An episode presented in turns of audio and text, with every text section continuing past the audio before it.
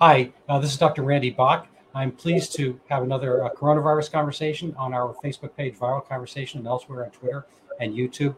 Uh, I'm honored today, uh, July twentieth, twenty twenty-two, um, to have with me Doctor Gary Sidley, who's a uh, consultant psychologist, now retired in the U K. Uh, he's living in Lancashire, and I was uh, uh, pleased to have him uh, Well, to get to watch his lecture recently on a group called uh, Panda, uh, pandata dot org, and he talked about the British nudge unit, which uh, has kind of spy connotations.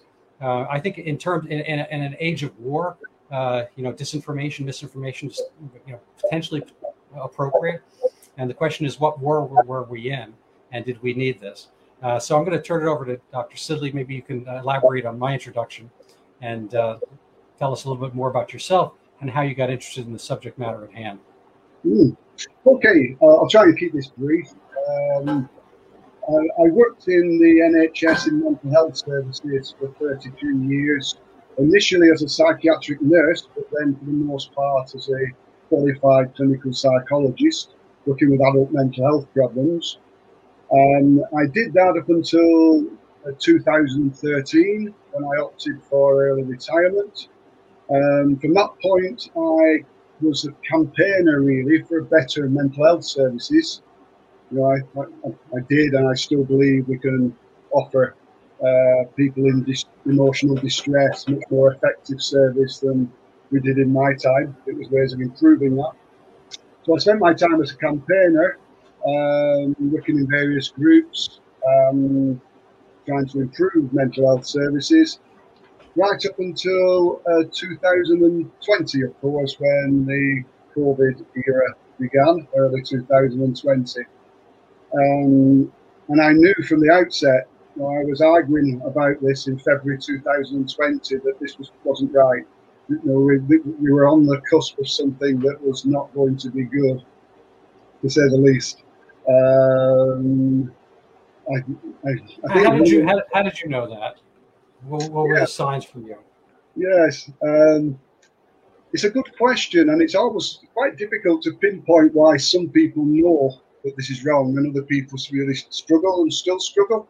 I, I think for me, there are probably two, maybe three reasons. I, I, I think one was that as part of my work in the N H S, I had spent a fair bit of time working alongside infection control uh, people.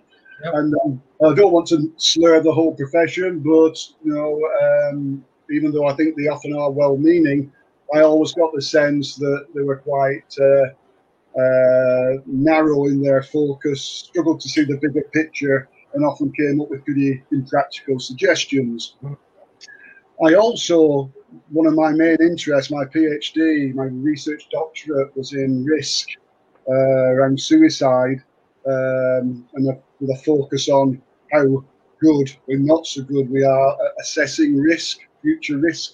Um, and so I, I realised that risk assessment was not a, a particularly rigorous process. It was very difficult to predict uh, risk for people. And there was this terrible uh, tendency in mental health services to be risk averse. So that, you know, we, we, would, we would crush people, won't let them take any chances. Now, it's a funny thing. Um, you know, I think I think people have a hard time kind of figuring out the orders of magnitude difference between certain things and things that can or might happen. Mm. Uh, and I, I think people have a, you know, natural biologic, uh, you know, clear fear um, reaction. I mean, uh, we see we have, we have a lot of number of rabbits uh, in our garden these days. And it, it's very useful for them to have a, a high perception of fear because they're rabbits. They're tiny, they're delicious, and mm-hmm. and they, they are they are you know herbivores, so they're going to be sitting there munching for a long time in the open. And so it's reasonable for a bunny rabbit to be scared, uh, less so for a lion uh, if you're you know higher up on the food chain. I think we're pretty high on the food chain, and we don't really have that many. You know, I don't think we have any real natural predators right now. Um, so, so I think our biologic fear has somewhat transmuted to these things that we you know want to. We still have this fear need.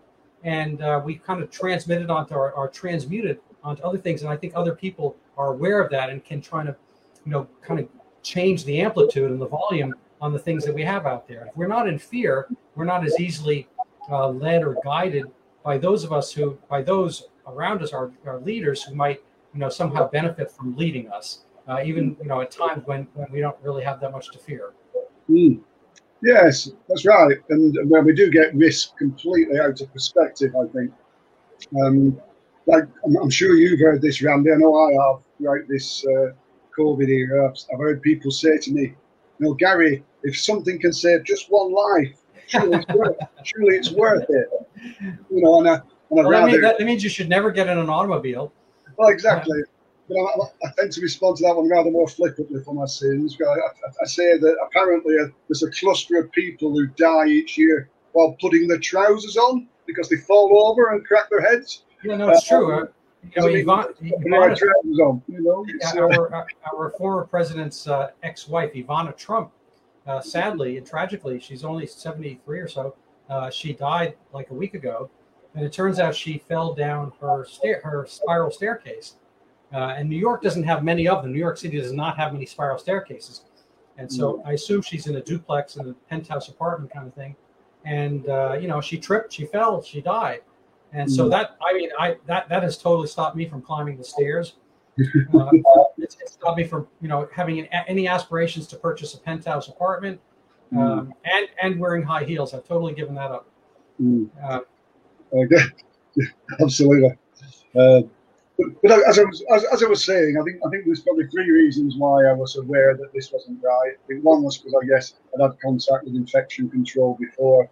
Two, I think it was well well genned up on risk and risk issues and risk aversion. Uh, the other one, which kind of evolved in time, was that I, I was always aware of how, um, well, let's not mince our words, how, how, how corrupt Big Pharma is and, and has been for decades.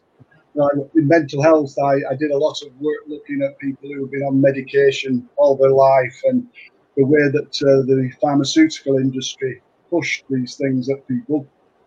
And just looking at some of the uh, some of the criminal charges that have been brought against the major drug companies over the last two, three, four decades, is quite, you know, quite staggering, really. Um, so I kind of knew that as well. So I think all those three came together and suggested to me that this didn't sound right. So I started to do my own research then and dig a bit more around figures. And so I'm going to get into that research in a second. I just want to give one kind of counter narrative thought, which is that if the pharmaceutical companies had a judicial wing and they could look at the political classes, and if we saw politics as an industry, uh, I would venture to say that politics is probably slightly more manipulative and corrupt than the pharmaceutical industry, which at the very least does have some useful products, antibiotics and whatnot. Mm-hmm. Um, and I, I think that together, you know, they, they formed kind of a, a, a perfect storm, which is a book title. Um, but, uh, you know, I think the pharmaceutical industry has its interests, and they're good at making vaccines in this case, or medications. Um, and the political class, I think, was fed by the potential kickbacks from the pharmaceutical industry. I don't think it's, I don't think the pharmaceutical industry is kind of corrupt in a vacuum. I think to be corrupt, they have to have a partner in corruption who's willing to manipulate the facts and the, and the science in order to, you know, work for themselves. I mean, the, the kind of, you know, there, there were pharmaceuticals out there, mind you, that theoretically could have been useful, especially in the absence of a vaccine the first year. Um, but they were quashed because they were not moneymakers. They were off patent, you know, ivermectin and H C Q. And I'm not espousing those per se, because I don't really know whether the data has been conclusive one way or another. But the fact that they were vilified, even though they are pharmaceuticals, you know, points to the fact that it's not just pushing pills per se, because with the pills, these pills were not pushed. It was really that we were going to hold off for the big guns, the moneymaker, which is uh, the vaccine, which is now being pushed to, you know, z- children zero to two years old who have had a, a you know, grand total of, of zero mortality throughout mm. the United States to date uh, from COVID.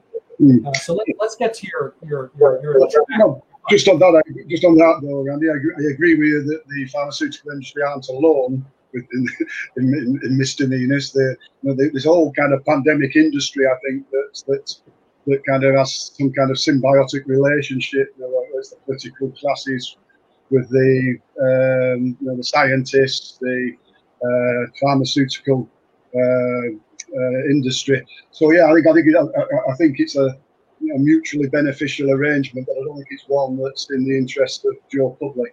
Really, uh, that's my kind of stance on that. So, okay. so what, what was the pathway you took, and, and what, what has happened with it? Yeah, well, I started to, started to dig and started to research. I, I, I joined pretty soon uh, an organisation here in the U K called the Health Advisory and Recovery Team, the HART for short, um, which is uh, a multidisciplinary group of, of experts who've tried to uh, disseminate a different narrative to what's been pushed by the mainstream.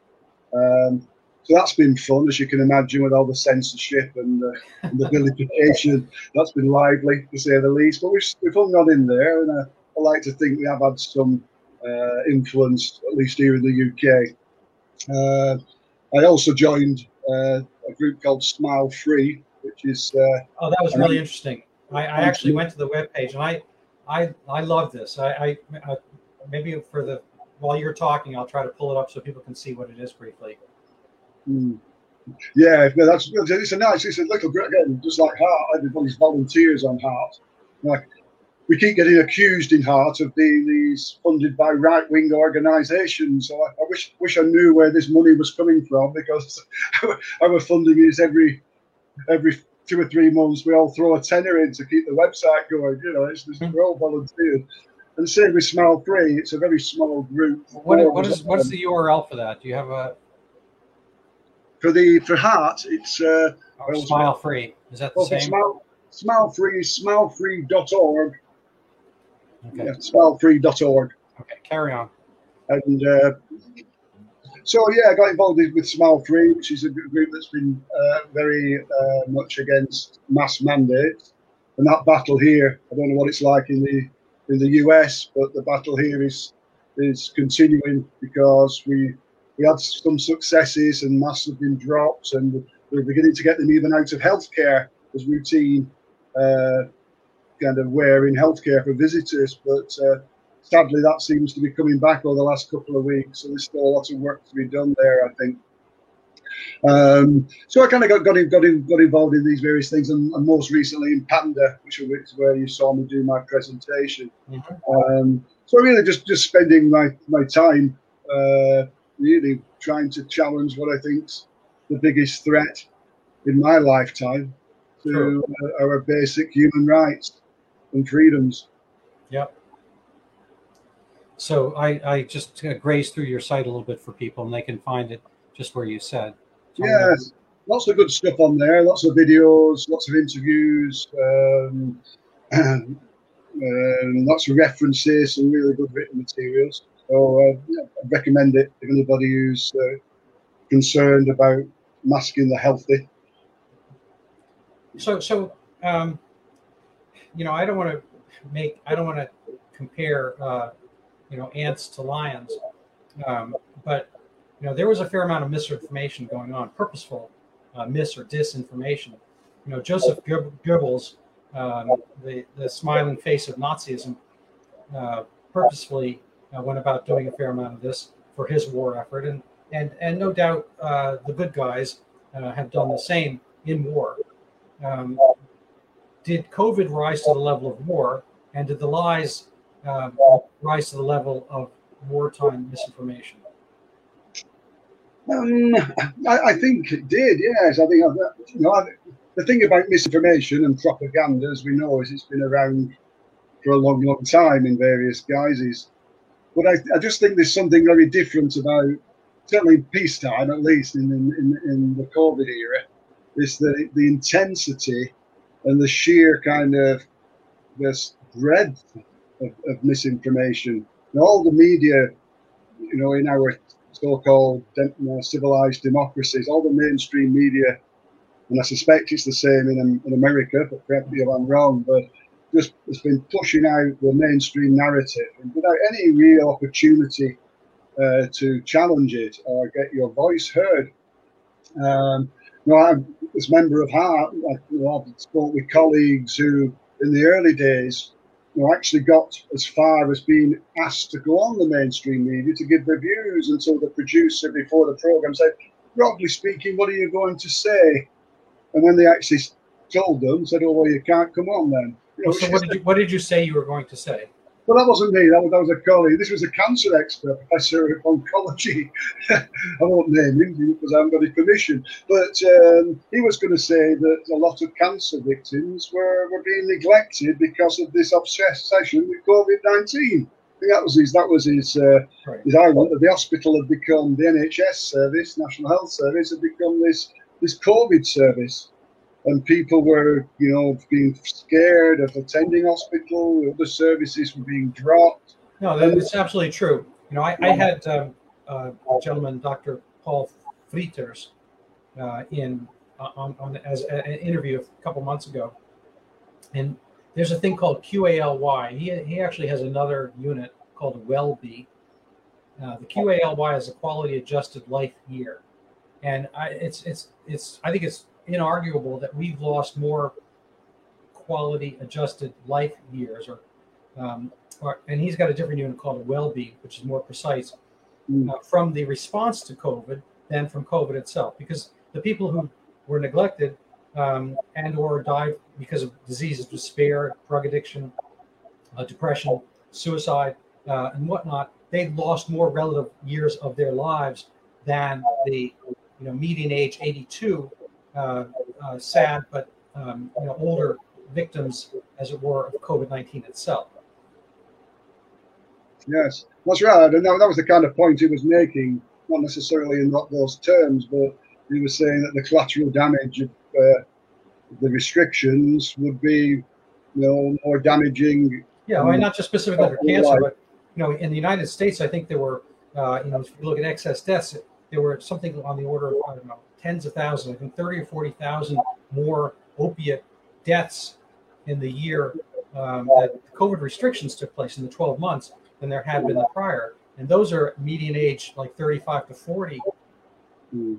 And, uh, you know, who knows exactly what the quality of their lives are going to be if they're going to overdose on heroin or mm. fentanyl. But mm. just the mere concept that, you know, we kind of have had the opioid epidemic somewhat in check with a better economy. We not, we not only just restricted people, we've kind of, at least for you know a good five, seven years, we've sort of ruined the economy and people's, you know, just their their kind of uh, particulate daily lives have diminished because they have fewer resources, lower, you know, uh, this, there was more unemployment for a time. Uh, people, you know, spent their savings. Uh, you know, it's been kind of a a, a vast uh, issue and problem. But let's let's get. I'm going to just put up your slide, uh, if you don't mind. Um, about nudges, and maybe you can address what is a nudge, and yes. and maybe we can go through some of these without, you know, in tremendous detail, because people can always stop and read these on their own later. Yeah, sure. Well, I think it follows on quite nicely from um, where where I was really, because I got interested in the COVID stuff, and as a psychologist, one of the things that immediately grabbed my attention was the emotive advertising that was going on, and the uh, you know, the kind of uh, frightening images that were being shown on the T V. So I started to uh, revise and dig further into the the world of behavioral science and behavioral science nudges. And as you can see um, on this slide here, the, the, the nudges are based on the fact that there are two different types of brain activity, crudely speaking. We can divide it into the fast brain and the slow brain. The fast brain is unautom- is auto and is effortless, really, and uh, we don't really have any voluntary control over it. Whereas the slow brain is deliberative and lazy and low capacity and effortful. And the fact is, is that humans tend to spend virtually all the time with the fast brain being at the forefront, when the fast brain is in control, um, which works pretty well most of the time, because it stops us having to waste time over the minutiae of day-to-day decisions, um, and usually it can be correct, of course. You know, like an example I often use is that if everybody's running in one direction uh, and you're walking in the other, it might be useful for you to turn around and follow the crowd. Yeah, so you know, we run autopilot, and and these nudges, and you can see nine of them illustrated there, um, tend to tap into the fact that we're on autopilot most of the time. So these are like pres- these are psychological techniques of persuasion that act upon us largely below our level of consciousness.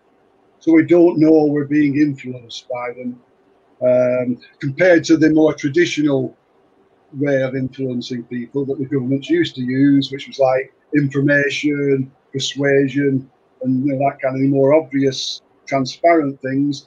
We're now into this world where the government was employing a whole raft of behavioural scientists that were nudging us without us knowing to do what they would regard as the right thing. So, so can you give us a few examples um, of what those nudges are? Yeah, I, I think if you, if you, they're probably on the slides a little bit further on, actually. Okay. Uh, um, Yeah, I'll, I'll, get to slide six if you can. Uh, yeah, so messenger nudge. This is the idea that you know the perceived source of the message will have a significant influence on on uh, the power of it. So if, if the if the source is someone in authority, like Witty and Vallance were the big guys in our U K system. Yeah, so just, just for reference for our our audience, oh. Witty Witty is basically Doctor Fauci. Yes, exactly. Yes, and Vallance was our chief scientist. Uh, they did these daily press conferences where they tell us about all the scary numbers. So, you know, they use their authority. The N H S logo, in, in the U K, people tend to worship the N H S. I think that's fading now, to be honest, but, but that, that tended to be the thing. So anytime anybody was giving a message, the N H S was logo would be in the background. Regional accents, you know, we tend to follow people with regional accents. So, you know, things like that. That was the messenger one. The ego nudge, which you can see now, is is more important in a way, because I think this one is a questionable ethic, ethical basis, really. This is the idea that we all like to see ourselves as a decent human being, a good guy. Um, and therefore, what the nudges did was that they made it so that if you followed the rules, you were virtuous and good, and if you didn't, you were a bad guy. You were you were not virtuous. No, I heard this all the time. On a personal basis, I heard this all the time. I had people yell at me, and um, you know, professionals like people with accred- accreditations after the names M D, M P H, uh, and so forth. Uh, at, at one point, I was at my squash club. And I was talking with a mom, and her teenage daughter was on the, the court, um, and I, we were just talking about vaccines, whether they're wise choice for a young, you know, a young teenage girl, given that there's no long-term data, and that young kids already, this is like a year or a year and a half into the COVID, they haven't really gotten sick. This girl had already gotten the natural immunity, and whether it's wise to get a vaccine after the fact, and the case of already having natural immunity. Oh, and I was saying, you know, reasonable things. I'm a physician. I do primary care. I, I've treated patients. I wasn't saying anything on torture. She wasn't my patient. Mm. And I was more talking general terms, not about her child, but about that age group and so forth. And somebody just overhearing this kind of uh, broke in. I, I peripherally had seen him before, and he's got multiple accreditations, and he works in the public health sphere as a physician and whatnot. And he, not not joking, he literally started screaming at me and, and uh, how I was killing people. Mm. It was just kind of uh, an odd thing. Anyway, I'm sorry to break in. No, not at all, because I think that's a really good example of the consequence of this as well, because I think this kind of shaming exercise does encourage uh, vilification of those that are chosen not to follow the rules, or chosen not to be vaccinated. Um, what you have up now is obviously affect. You know, this, this is another nudge, probably the most prominent one, whereby our emotional state has a big impact on how we behave. Um, so what they did is they had all this scary uh, messaging, all this scary kind of uh, data, you know, given to us completely out of context, you know, about deaths today, without, you know, without saying, you know, they say like one hundred fifty people died of COVID today, isn't that terrible? You know, um, whereas in the U, just in the U K alone, under a normal circumstances, sixteen hundred people die every day. Oh, exactly. Yeah, you know, so so so this types of context, um, and this this is one thing that is a really kind of uh, scary thing is that this was strategic as well. You know, if you look at the minutes of one of our major groups of behavioural scientists that were advising the government on the twenty-second of March two thousand twenty, their minutes actually say, and I quote, the perceived level of personal threat needs to be increased among those who are complacent that's by using hard-hitting emotional messaging. Yeah, that's over here on the lower left. So that was, yeah, so that was pretty clear from the outset. And, and boy, did they deliver on that. You know, they've scared everybody witless. You know, again, I won't go into the details, but we've got, you know, I've got a professor of psychology who's doing a lot of work on COVID nineteen anxiety syndrome. And there's, well, as many as like one in five of, you know, back in two thousand twenty-one had anxiety levels that were of a clinical intensity. You know, but, you know the, the, the people were scared and still are, albeit less so. But, the, but, you know, you still see people, still see people scared. Oh, absolutely, terrified all the time. Terrified, I, yeah. I, I work in a medical office, and you know, anyway, I, I, and, and elsewhere. I mean, I, I, I am probably one of those people. I'm not, I'm not an actual nudge unit, and if I am, I, I think I'm doing it in the correct direction uh, to help people a little bit. So at the post office or at the, at, at the supermarket uh, clerk counter or, or at the, you know, office supply store, I'll see people in their twenties wearing a mask still. And I'll just, you know, I do the Socratic method. I'm like, oh, so why, you know, are you are you made to do this at, at work? And these days people say, no, I choose to do this. I said, oh, that's interesting. So, you know, and I, if, if I have time, I'll kind of thread out the conversation a little bit. And I'll say, but anyway, the, the, the question that I think that has gotten the most, generated the most interest from them is, so how long are, are you planning on doing this? I, I give a, a a point in the future. Are you planning on doing this ten years from now? Oh, no, I, no, that would be crazy. ten years from now? Come on, seriously? I said, well, how about five years? Like, no, of course not. I said, how about one year? They're like, um, and I said, well, okay, so so at some point, you know, there's going to be a time when you think it's absurd to keep doing this. So what is that point? What's going to make you make that, that mind change? And they're like, oh, and they haven't really thought about that. They're kind of still waiting to be messaged. Yes, um, exactly. To, to be to be nudged. Yes, yes. No, there's no exit criteria. Right. No, never got any exit criteria. I mean, it's not like, I mean, I understand, you know, mandates and so forth. The example I used last week, I had an, uh, an interview with um, a great guy, uh, Jeffrey Tucker. Uh, from oh, Brownstone, brownstone institute dot org, uh, and uh, um, you know, we were talking about the, the last Japanese soldier. Um, you know, how, how long you, you you remain under those circumstances, and what's going to change your mind. Mm. Mm. Mm. Hello, can you still hear me? Yes, I can. Okay, yeah. Um, just, just Just on the previous one, if you just go back to the previous slide, Randy. Sorry about that. It's all right. Normative. You know, the other way, I think. Yeah, no, because the normative pressure is, a, is, is, is, is again, another key nudge, I think. We've used the idea that we all like to be part of the crowd, but none of us really finds it that comfortable to be in a minority. Mm-hmm. Um, and here, I'd just like to make the point again. I know I am very focused on masks.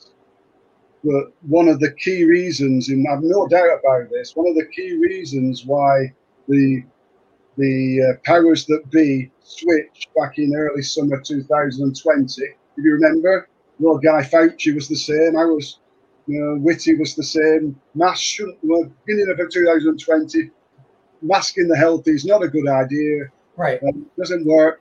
It will, no, it'll probably cause more harm than good. And then around May, June apparently, two thousand twenty. Apparently they did that in, in part because they thought there were not enough masks for the health workers. They didn't want to create shortage for the health workers. Sorry, I don't uh, buy that one. I do not buy that one at all because they could, no, have, used that, they could have used that very in a much better way.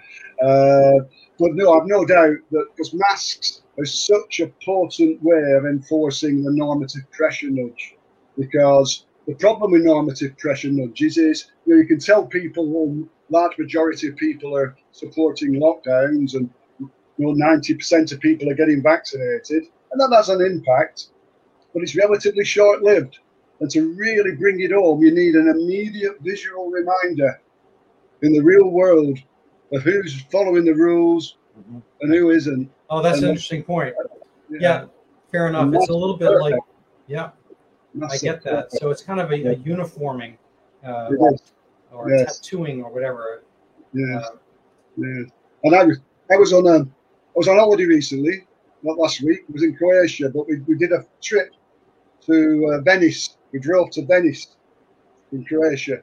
Yeah. Um, and we we, st- we parked outside of Venice because you can't get parking inside. And we got on the train. And the, in, in Italy at the moment, it's still mandatory to wear a face mask on public transport. Now, I was with three fellow kind of like-minded individuals, so the four of us piled on the train. We got away with it. We got some looks on the way in, mm-hmm. but on the way back, we got confronted and by these two people, two Italian people who were clearly very anxious and frightened. Uh, and we, you know, we're, we're saying, you must wear a mask. We say, well, we've got, we've got good reasons not to. Good reasons not to. We don't wear them. Put one on, put one on. So we haven't got one. We don't, we've got good reasons not to. Anyway, it's a long story short. The woman stormed off and, and snitched, snitched on us to the guard. Actually, which again, I think captures the... Yep. The kind of what's happened over the last two years. Oh, absolutely. I, I had, I had. Yeah. This is a story from probably about a year and a half ago. Uh, we have pretty wide streets. We're in a leafy suburb of Boston here, and um, and I was literally it's a quiet street. So I was walking my dog in the middle of the street, and on the sidewalk, probably about um, uh, you know fifteen, twenty feet away from me laterally, uh, was a woman about seventy years old. And she's wearing a mask, and, and she sees me, um, and kind of like Invasion of the Body Snatcher, she she points and her fingers, you know, kind of wavering, and she's like, "You're not wearing a mask." And I'm outdoors. There's there's been no, zero transmission. Never been a single study showing there's outdoor transmission, especially at that distance, all, all that kind of stuff. And the, the odd thing was, as she's doing that, she's totally unfocused on where she's going, and she there's just a little bit of grass, like uneven, and her footstep on that, she falls over. And so um, it's arguably, you know, her reaction to to COVID uh, caused more damage than COVID did. Uh, mm-hmm. I, I, she was fine. Uh, she didn't want me to come approach her and help her up because that would have been worse uh, than falling. Uh, but it's just for me, that's I mean, obviously it's memorable, uh, but it's one of those incidents where, you know, people have this urge. I mean, I was not affecting her in any way. Um, and I was I, I, I was far away and so forth. But she needed to, to point it out and, and point it out vociferously, a little bit like my, my quote, quote unquote friend on the squash courts. Mm. Yes. You know, and I, I talk about these uh, these covert methods of persuasion, and uh, people who are on board with the narrative often say, well, what's wrong with that, Gary? It's just getting you to do the right thing. And yeah. I have a fundamental problem with that for a start, because I, my next question in response to that is, well, who decides what the right thing is? I don't remember being consulted about that.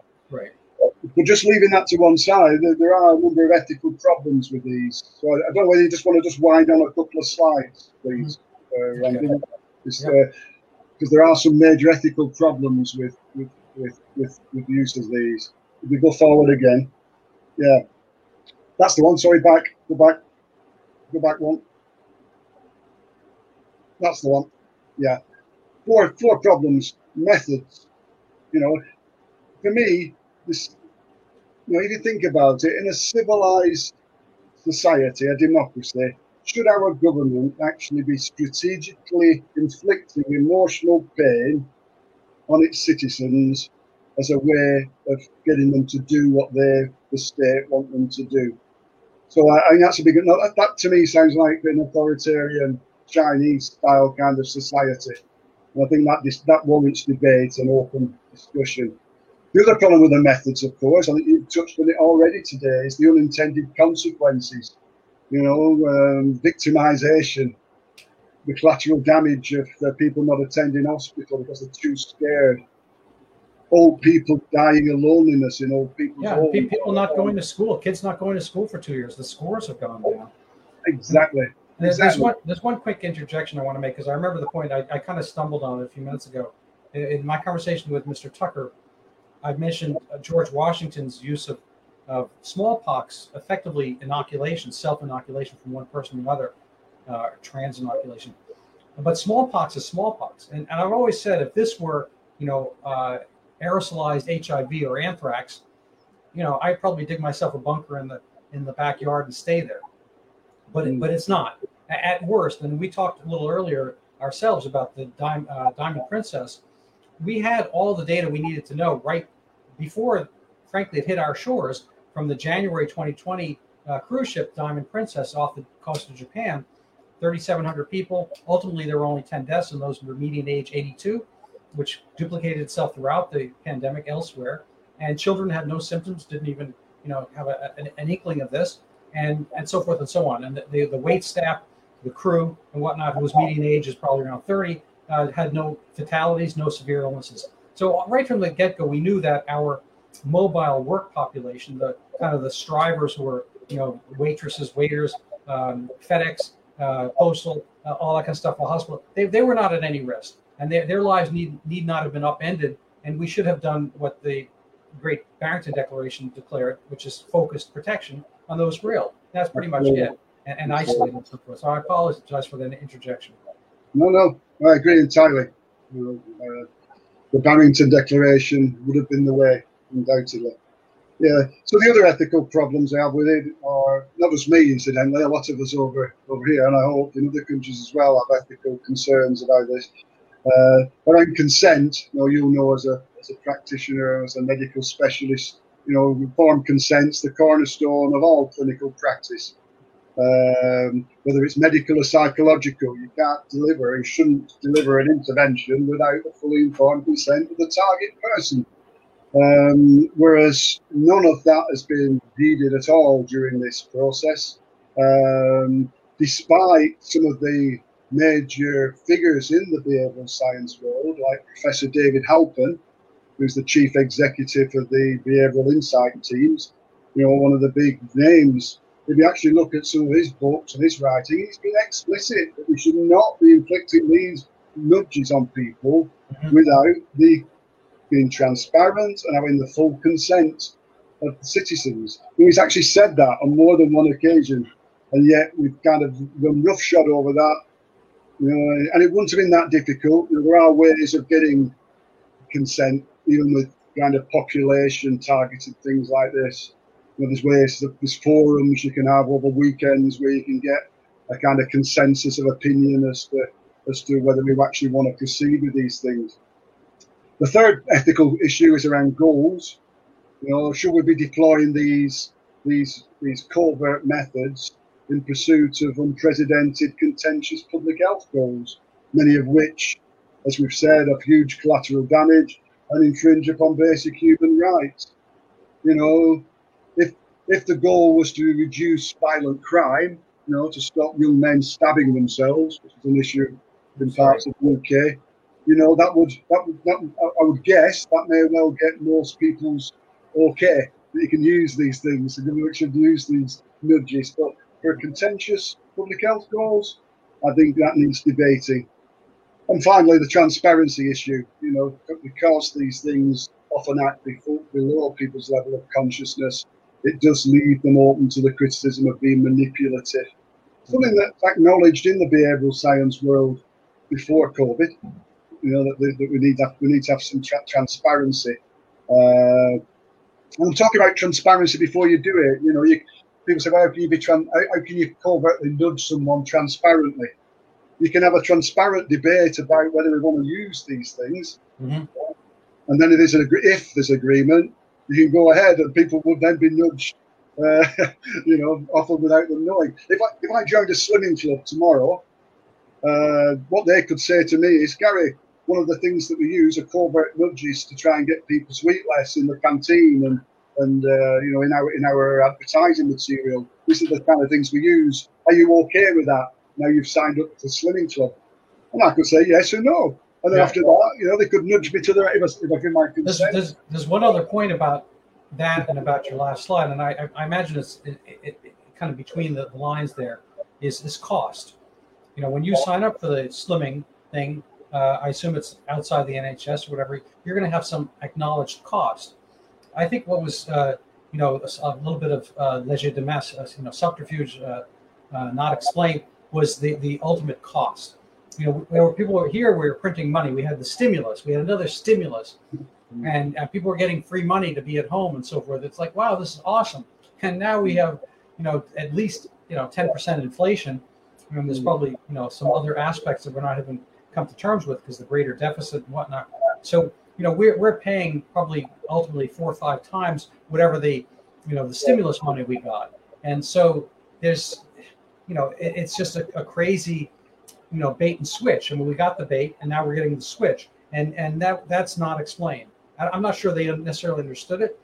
You know, there's there's this aspect of public health where the term itself, as a term of art, you know, the public part has comes from the same Latin root as politics, you know, the people. And it has political aspects to it that are not specifically kind of health, what we think of science. And that there's, you know, a, you know, almost always a manipulative aspect to it. And and again, if it were to save us from, you know, an alien invasion or uh, the Earth exploding, uh, I think people would get on board if there were reasonable data uh, in yeah. that regard. Yeah, and I, I've had this, I've had this debate, Randy, with, with colleagues who are generally on kind of my side. You know, we have we differ. Like some, I have some colleagues who say that uh, covert behavioural nudges should never be used. Mm-hmm. And I'm kind of going, no, I think that's, well, it's a bit unrealistic because I think the genie's already out the out the bottle now, and that these things have been used in private sector and in public sector for for, well, for many years. So I don't think we're realistically going to stop them, nor necessarily is that desirable, because I do think, but what I do think is a bottom line is that we do need to have a, this transparent review of the way our government actually uses these techniques upon its people. That's what I'm. That's what I'm striving for, and I've been for some months, not with a great deal of success, unfortunately, because there seems to be a, a stark reluctance of the powers that be and the various stakeholders. Right. So, so, so, so, have you heard, you know, lately? Oh, that's forget about it, it's already done. We're moved on. Have you heard that aspect? Well, you do hear that sometimes, yeah. This, but even before that, you know, I was banging on about this back again towards the end of two thousand twenty, early two thousand twenty-one.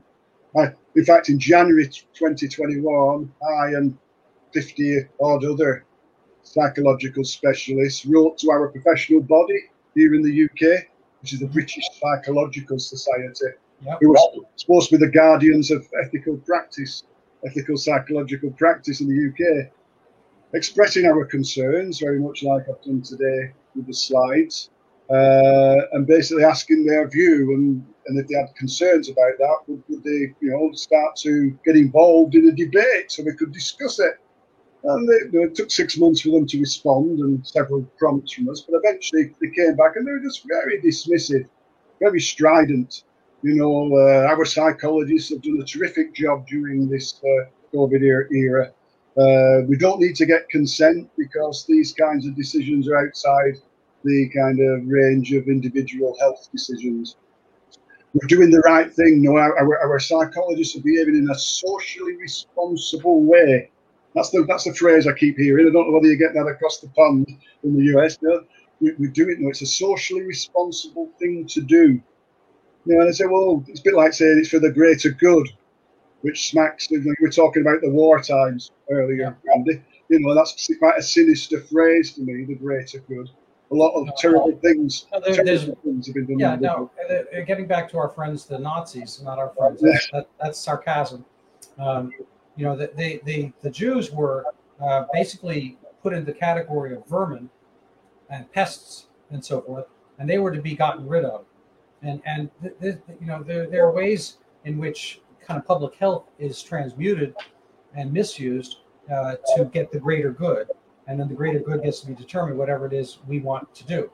I mean, certainly we see it in a lot of other debates, and no matter which side you happen to be on, on the abortion debate or uh, this transgendering children, um, and generally we we hear it as the greater good, and and I think there's, you know, I personally see uh, you know disfiguring or mutilating or taking away the genitals of a, a minor as uh, a grave um, misdeed. And and I think the ethics, ethicists, honest ethicists throughout history would, would be, be horrified.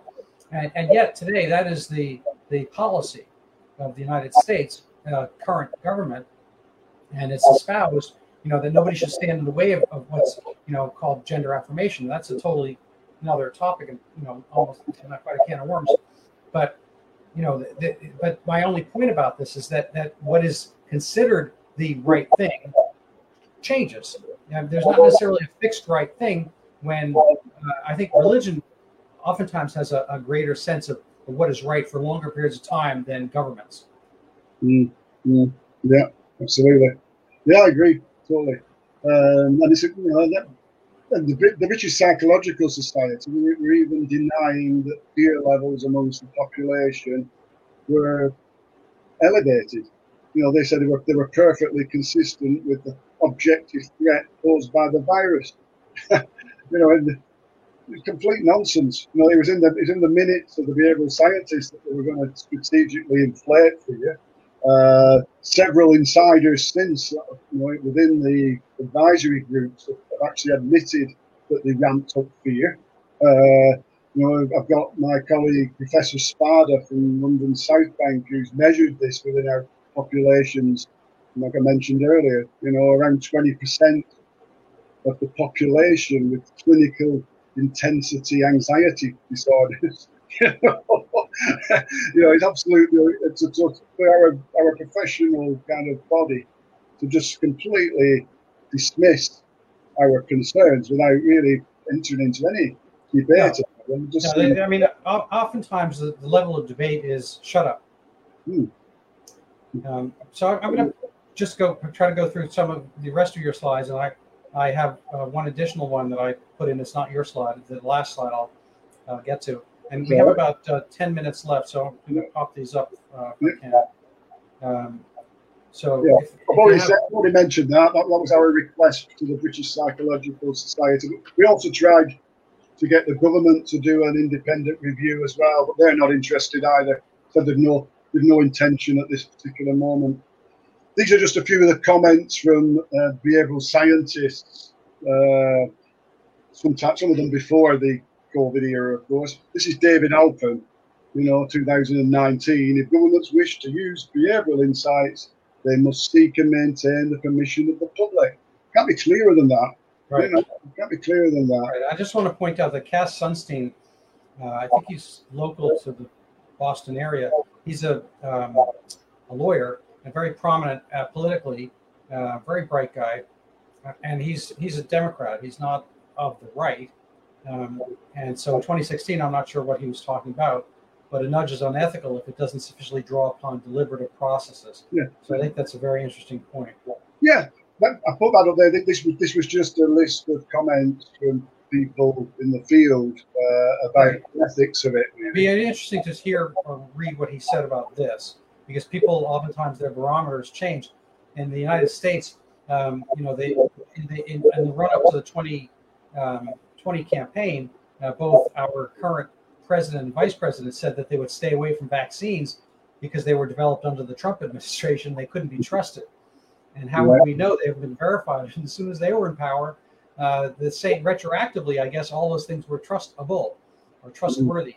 Yes, yes. Yeah, it's just the, these, this first quote was from Laura Dodsworth's book, which I don't know whether you've come across that in the U S, The State of Fear. The State of Fear. She wrote, she, she did the investigative journalism that, that our mainstream media failed to do, and actually managed to interview some of the people on the inside of these advisory groups, including a number of behavioural scientists who were acknowledging that they ramped up fear beyond, or way beyond what was reasonable.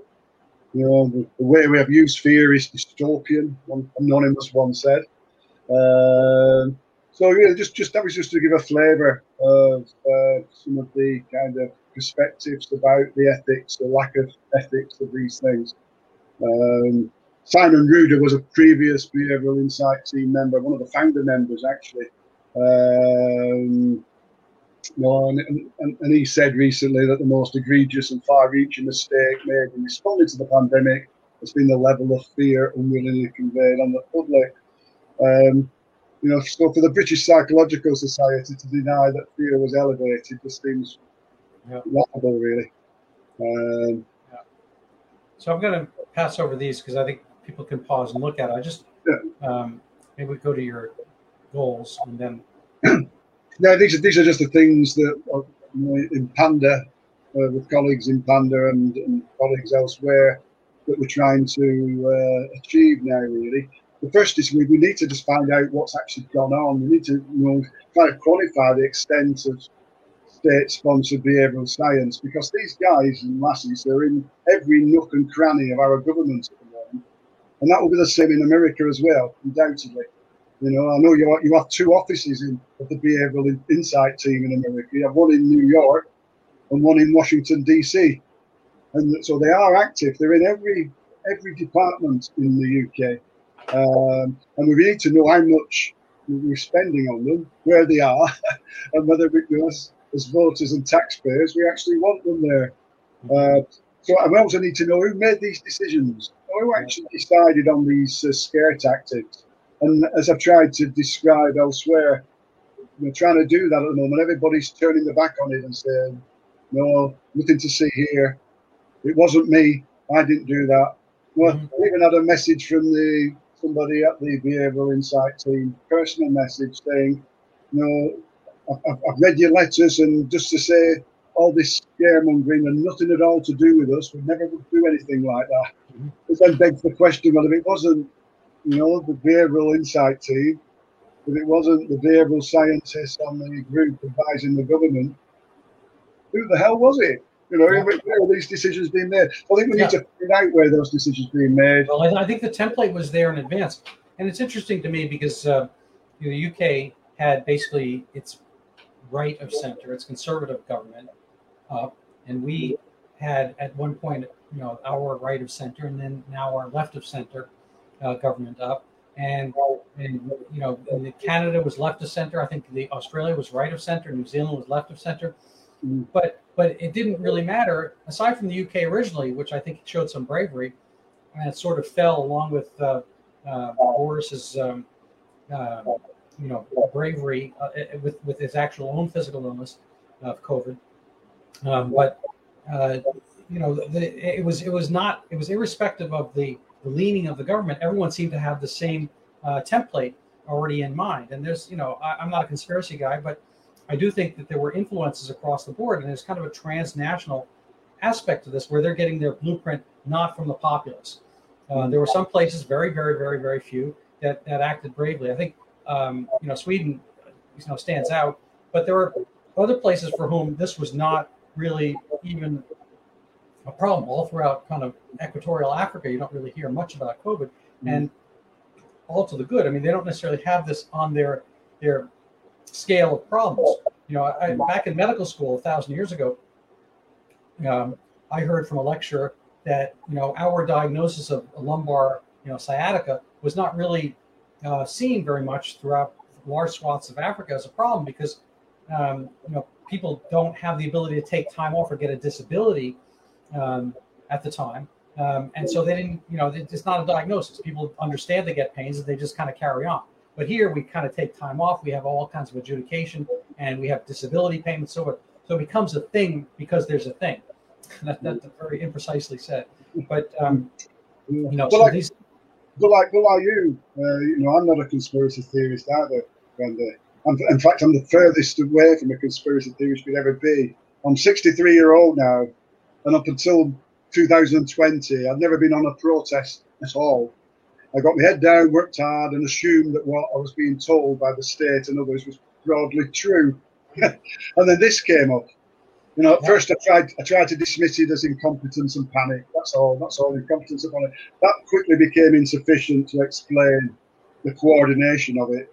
So I thought, okay, it's incompetence, panic, and some opportunistic agendas jumped on as well. Yeah, that's what it is. Yeah. But I'm afraid at the moment, no, I'm, I'm, this, this this this globalist influences here. Yeah, that's the crazy one. I mean, I I, fortu- I, I, I mean, I, there has been some not aspects that are not lockstep, and I, I do think currently China, you know, they should they should be actually just doing a victory lap, a political victory lap. They got rid of their biggest adversary, Mister Donald Trump, uh, or they, or or whatever. You know, I'm not saying they did it per se, but as events unfolded from Wuhan outward, uh, for whatever reason, whether deliberate or not, uh, they achieved, you know, kind of the, the chopping down of our economic success. We were at the peak, you know, efficiency, lowest unemployment, highest rate of growth, you know, leading the world. It's boom, that's all gone. So rather than doing a victory lap, they're doing zero COVID, you know, locking their own people up in Shanghai and, and creating their own economy. It's kind of, it's a weird thing Yeah. Uh, somebody once wrote that uh, anti-Semitism is its own punishment, because ultimately every place that's virulently anti-Semitic, you know, they, they die on their, under their own poison of their own bile. And, and you know, it's just kind of a funny thing, this this kind of uh, COVID thing, this huge zero COVID aspect, you know, they wind up falling under their own weight. So, I mean, that that's the, the morbidly good news out of this.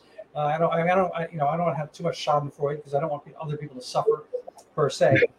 Um, I, I just wanted to, you know, maybe we have a couple minutes, and I'm going to give uh, kind of myself a promotion. I, I add this slide here that uh, I apologize for the crude aspect of it, uh, but basically, um, I, I, I, I need to make a better one. I just dropped this out from uh, Our World in Data uh, website, and I couldn't find exactly what I wanted. But the, these big markers up here, forty, twenty, ten, that's the case fatality rate.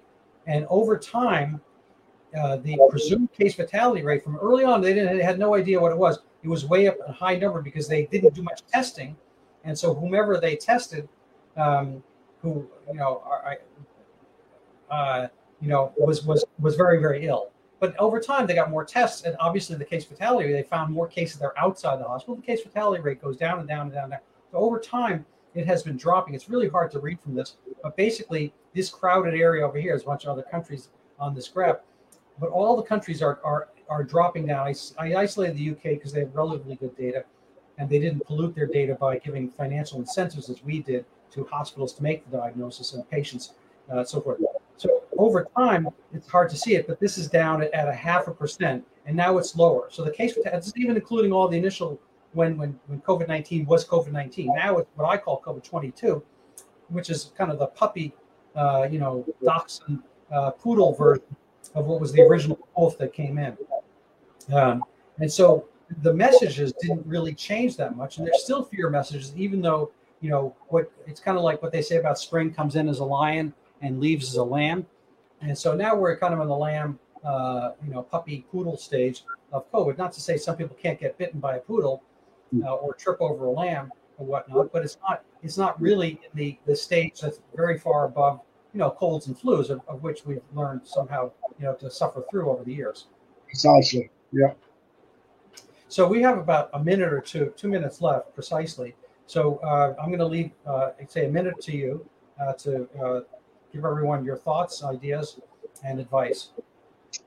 Well, I, I suppose my, my pressing issue at the moment is to find out what's gone on with regards to the use of uh, state-sponsored nudging. I think I think we've got a right to know. I think we've got a right to know what our governments are doing uh, to its peoples.